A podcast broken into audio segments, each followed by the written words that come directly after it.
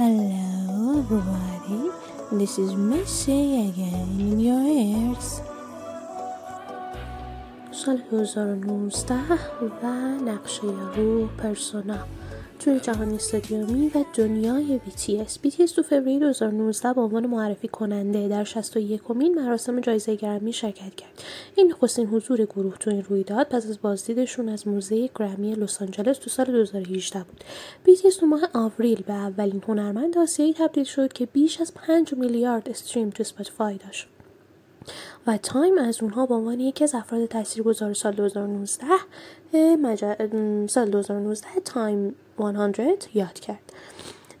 ششمین آلبوم چند آهنگی گروه با عنوان نقشه روح پرسونا در دوازدهم آوریل منتشر شد. تک آهنگ لید اون پسری با عشق بود که خواننده آمریکایی هالزی در اون حضور داشت. بی تی اس پس از انتشار این آلبوم به عنوان اولین هنرمند کره‌ای در برنامه پخش زنده شنبه شب به اجرا پرداخت. حضور بی تی اس در این برنامه در مورد, در مورد انتظارترین حضورها در آن تاریخ بود. ببخشید از مورد انتظارترین حضورها در اون تاریخ بود. گروه با انتشار نقشه روح پرسونا به موفقیت‌های تجاری جدیدی دست پیدا کرد. این آلبوم اولین آلبوم کره زبان بود که در صدر ج... که در جدول بریتانیایی و استرالیا شماره یک شد. و سومین آلبوم گروه در طول یازده ماه بود که در صدر بیلبورد دویست قرار گرفت. این رکورد پیش از پیش از این توسط بیتلز تو سالهای نود و پنج و نود و شش میلادی شکسته شده بود. بی تی اس پس از مانیک مانیکس مانکیز ببخشید. پس از مانکیز در سال هزار و نهصد و شصت و هفت سریع‌ترین گروهی بود که به سه شماره یک توی این جدول دست پیدا کرد. این آلبوم چند آهنگ با فروش سیصد و دوازده هزار کپی فیزیکی پرفروش‌ترین آلبوم فیزیکی ایالات متحده تو سال دو هزار و نوزده بود.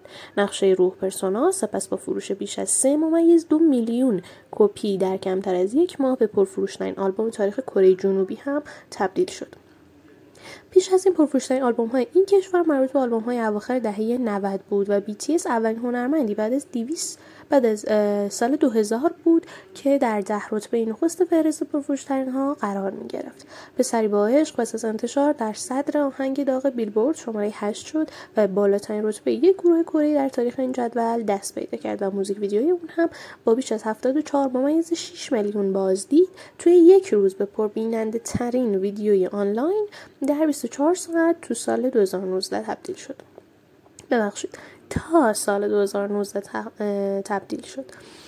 پسری با عشق در چندین کشور گواهینامه طلا در... گواهینامه دریافت کرد. در استرالیا با فروش سی و پنج هزار واحد گواهی طلا و در ایالات متحده با فروش با فروش بیش از یک میلیون واحد از آر آی ای ای گواهی پلاتین دریافت کرد. این تک آهنگ همچنین با فروش بیش از دویست هزار واحد در بریتانیا گواهینامه نقره بی پی آی رو دریافت کرد و اولین تک آهنگ بی تی اس بود که در این کشور به این گواهی دست پیدا کرد. نقشه روح پرسونا همچنین با فروش بیش از شصت هزار واحد در بریتانیا و پنجاه هزار واحد در فرانسه به ترتیب گواهی‌های نقره و طلا دریافت کرد. بی تی اس به دنبال حضور در بیست و ششمین دوره جوایز موسیقی بیلبورد در ماه می و دریافت دو جایزه هنرمند اجتماعی برتر و زوجه گروه برتر تور جهانی عاشق خودت باش خودت رو راز کن رو آغاز کرد که تور استادیومی در ادامه تور پیشین بود و در چندین ورزشگاه از جمله ومبلی، استاد دو فرانس اگر درست خونده باشم، متلایف، روزبول و سولجر فیلد برگزار شد. به این ترتیب بی تی اس نخستین هنرمند آسیایی و غیر انگلیسی زبان بود که در ورزشگاه ومبلی به اجراهای کنسرت پرداخت و تمام بلیط‌های اون رو فروخت. تو اپیزود اولم گفتم ومبلی میزبان چند تا از بزرگترین رویدادهای موسیقی قرن پیش و قرن حاضر حال حاضر بوده، مثل لایو اید هنرمنده خیلی بزرگی مثل مایکل جکسون بزرگ و کوین اونجا اجرا داشتن.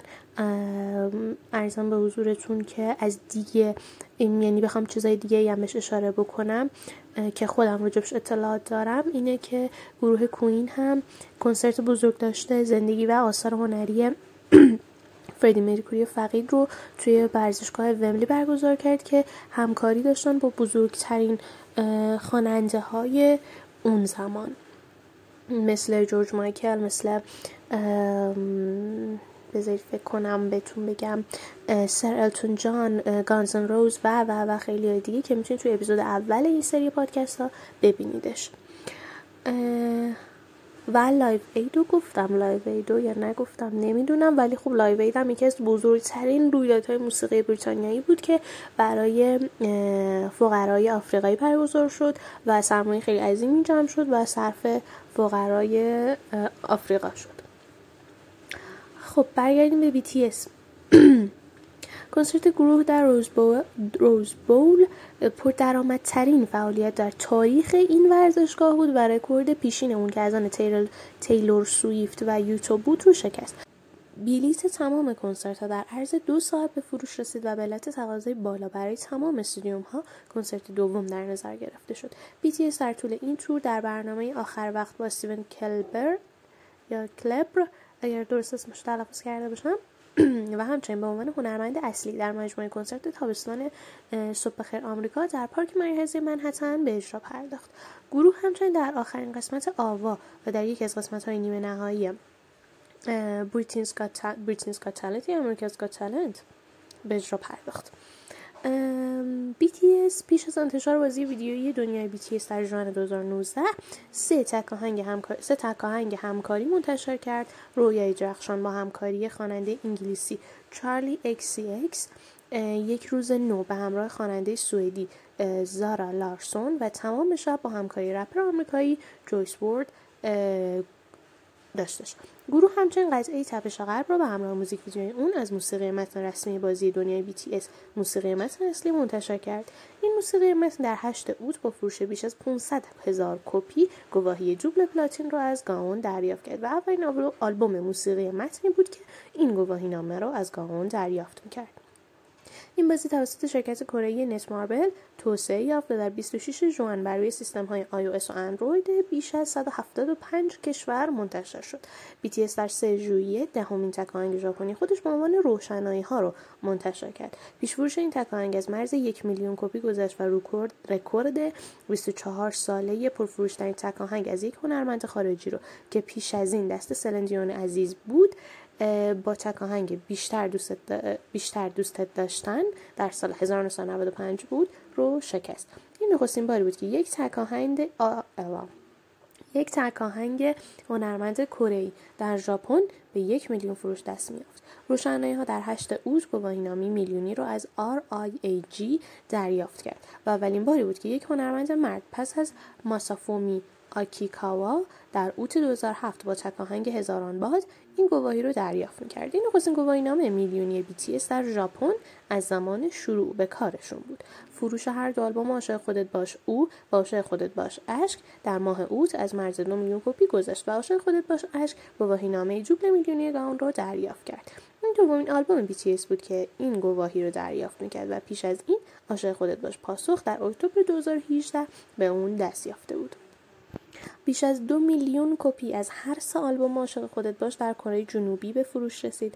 عاشق خودت باش عشق در بریتانیا گواهی نقره دریافت کرد و سومین آلبوم گروه پس از عاشق خودت باش پاسخ و نقشه روح پرسونا بود که این گواهی رو دریافت کرد. بی تی اس در ماه اکتبر در ورزشگاه ملک فهد اگر درست گفته باشم ملک فهد ریاض به اجرا پرداخت.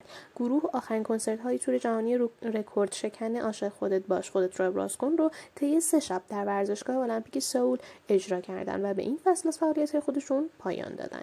بر اساس جداول انتهای سال بیلبورد، تور بی تی اس از یکم نوامبر دو هزار و هجده تا سوم اکتبر دو هزار و نوزده بیش از صد و نود و شش میلیون دلار درآمد داشت و در حضور و در حضور یک ممیز شش میلیون طرفدار و در قالب چهل و دو کنسرت اجرا شد و فهرست چهل تور برتر سال پس از اد شیرن و پینک در مقام سوم قرار گرفت. واو. گروه با پشت سر گذاشتن هنرمندان راکی چون رولینگ استونز، متالیکا و کیز همچنین گروه پسرانه بلک استریت بویز پردرآمدترین تور یک گروه موسیقی رو سال دو هزار و نوزده شرکت داشتن. بی تی اس در همون ماه نخستین ریمیکس قطعه درستش کن رو از آلبوم نقشه روح پرسونا با حضور خواننده آمریکایی لاو یا لاو مطمئن نیستم تلفظ اسمشون رو متاسفانه، منتشر کردن. در ماه نوامبر بی تی اس اولین گروه کی‌پاپ بود که به جایزه بهترین زوجا گروه پاپ راک و همچنین بهترین هنرمند اجتماعی برای دومین سال متوالی از مراسم جوایز موسیقی آمریکای دو هزار و نوزده شد. بی تی اس در ماه دسامبر در مراسم‌های جوایز موسیقی ملون دو هزار و نوزده و جوایز موسیقی آسیایی امنت دو هزار و نوزده شرکت کرد و نخستین هنرمند در تاریخ کی‌پاپ بود که تمام جوایز مهم هر دو مراسم رو چهار جایزه از هر کدوم دریافت کرد. بی تی اس در انتهای سال در جدول هنرمندان برتر سال بیلبورد در رتبه پانزده قرار گرفت و همچنین در فهرست زوجیا گروه‌های برتر سال پس از جوناس برادرز شماره دو شد. وریتی بی تی اس رو گروه هیت میکر سال دو هزار و نوزده نامید. همچنین رکورد بیشترین توییت در مورد یک موسیقیدان رو در سال دو هزار و نوزده از آن بی تی اس بود. گروه در سه دسامبر دو هزار و نوزده در برنامه شب سال نو دیک کلارک شبکه ای بی سی در تایمز اسکوئر نیویورک به اجرا پرداخت. بی تی اس نخستین هنرمندی در تاریخ بود که تمام جوایز مهم رو هم در بخش فیزیکی و هم در دیجیتالی سی و چهارمین دوره جوایز گلدن دیسک از آن خودش کرد. به گزارش نیلسن میوزیک، اگر درست تلفظ کرده باشم، آلبوم نقشه روح پرسونا دومین آلبوم فیزیکی پرفروش سال دو هزار و نوزده پس از آلبوم عاشق تیلور سویفت بود و در جدول ده آلبوم برتر فروش کلی ایالات متحده نیز در رتبه ششم جای گرفت. بی تی اس در رده‌بندی دویست هنرمند برتر بیلبورد زوجیا گروه با عنوان چهارمین گروه موفق سال پس از کوین، ایمیجین دراگونز و بیتلز قرار گرفت. واو پرهام، یعنی من یه بار سر خوندن این متن رو موهای تنم سیخ میشد، یه دور سر رکوردشون، یه دورم سر ادیتشون. نقشه روح پرسونا با فروش جهانی قدرتمند دو ممیز پنج میلیون واحد، آلبوم خالص از طرف فدراسیون بین‌المللی صنعت فونوگرافی، سومین آلبوم پرفروش دو هزار و نوزده معرفی شد و بی تی اس به اولین هنرمند کره‌ای تبدیل شد که دو سال متوالی در ده رتبه اول جدول جهانی آلبوم‌ها قرار می‌گرفت. نقشه روح پرسونا همچنین دومین آلبوم پرفروش جهان از یک گروه موسیقی پس از آلبوم پنج ضرب در بیست تمام بهترین‌ها هزار و نهصد و نود و نه تا دو هزار و نوزده آرشی بود. به علت موفقیت انتقادی و تجاری این آلبوم در سطح جهانی، آی اف پی آی برای دومین سال متوالی بی تی اس رو به عنوان یکی از پرفروش‌ترین هنرمندان دو هزار و نوزده معرفی کرد. گروه اولین هنرمند غیر انگلیسی زبان بود که به این موفقیت دست یافت. This was Missy from Missy K Podcast. Take care. Love ya.